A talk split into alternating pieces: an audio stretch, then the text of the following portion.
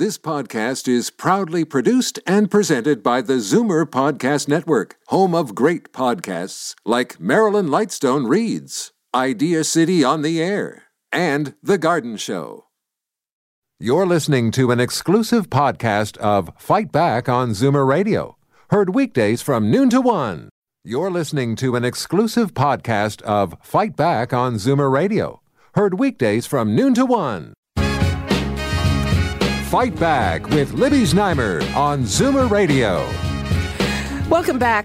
We all know that gridlock in and around the city is time-wasting, not to mention very annoying, but it is also costing us big bucks. The Toronto Region Board of Trade has put a price tag on it, $125 a year for the average household, the result of $500 to $650 million a year in higher prices that we are being charged because of the delays. This from a report by Natasha Apolonova, who is the Assistant Vice President Policy at the Toronto Region Board of Trade. And full disclosure before we go to her, Natasha works for my husband, Doug, at the Board of Trade. Natasha, welcome and thanks for joining us.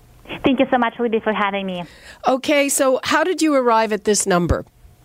Well, we certainly have done a lot of really good calculations. This is a high-level estimate at this point. This is certainly looking at the household as essentially the unit of...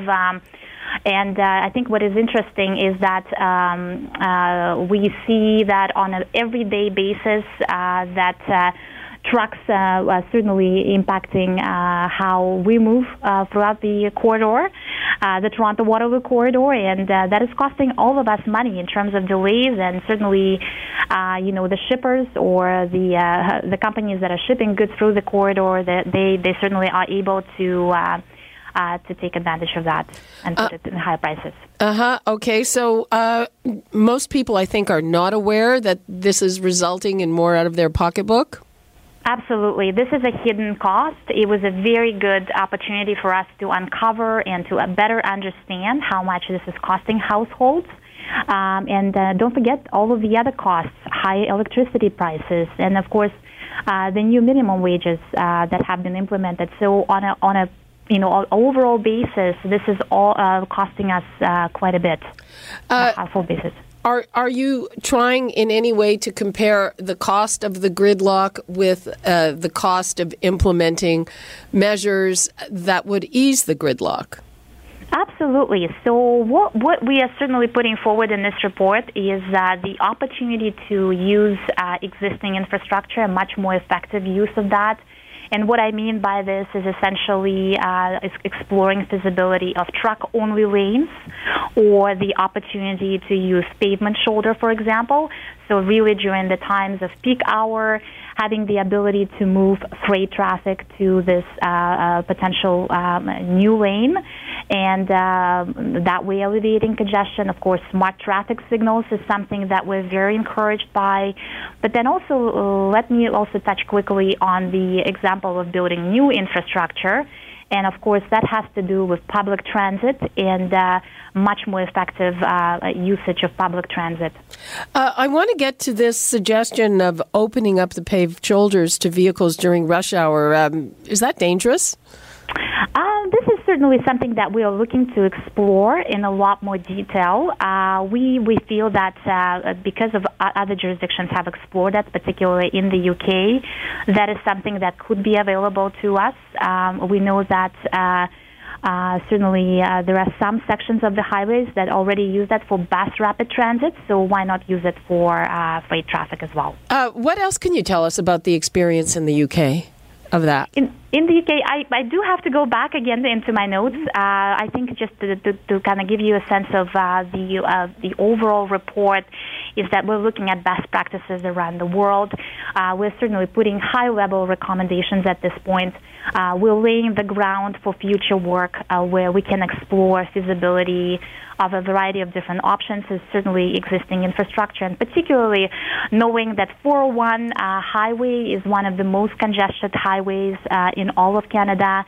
Is there an opportunity to move traffic from 401 to 407? So this is certainly the focus of our upcoming report. Truck-only lanes, how feasible is it, and what would it do to the economics of the equation, I think is of huge interest. And of course, let's not forget the most congested piece of infrastructure at the moment is the airport zone, particularly Toronto-Pearson, and also exploring that from the goods movement perspective is of huge interest to our members and, of course, to the Board of Trade. One of the things, we're running out of time, but one of the things is giving trucks an incentive to use the 401. Do you think that's something that would be, politically okay if trucks got a break and regular people didn't? I think we can, like I said, I think this is a feasibility of that opportunity. We certainly want to understand the economics of that. What would that do to the existing traffic patterns? How much would it cost? Who would pay for this? But certainly this is something that could be explored, and we'd really want to understand the feasibility behind it. Okay. As I said, we're running out of time on this. What would you like to leave us with? Well, congestion remains number one issue for the Toronto Waterloo Corridor.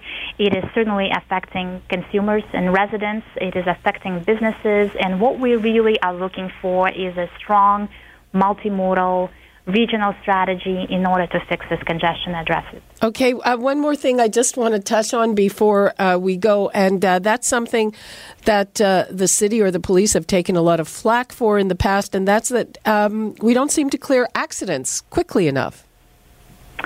That's right. So we certainly are looking to work with the city on this. We're looking to work with the region of Peel. We see a lot of really good examples with Halton Region, for example, and collaboration of Halton Region with OPS. So it is being done. I think it's being done maybe more on a pilot basis, but certainly looking at a regional coordinated approach to this, I think, is one of the solutions that we're advocating for. Okay. Natasha Apolonova, Assistant Vice President of Policy at the Toronto Region Board of Trade. Thank you so much for being with us. My pleasure, Libby. Okay, bye-bye. Take care. Okay, that's all the time we have for Fight Back for today, and we now break for traffic and news. You're listening to an exclusive podcast of Fight Back on Zoomer Radio, heard weekdays from noon to one. You're listening to an exclusive podcast of Fight Back on Zoomer Radio, heard weekdays from noon to one.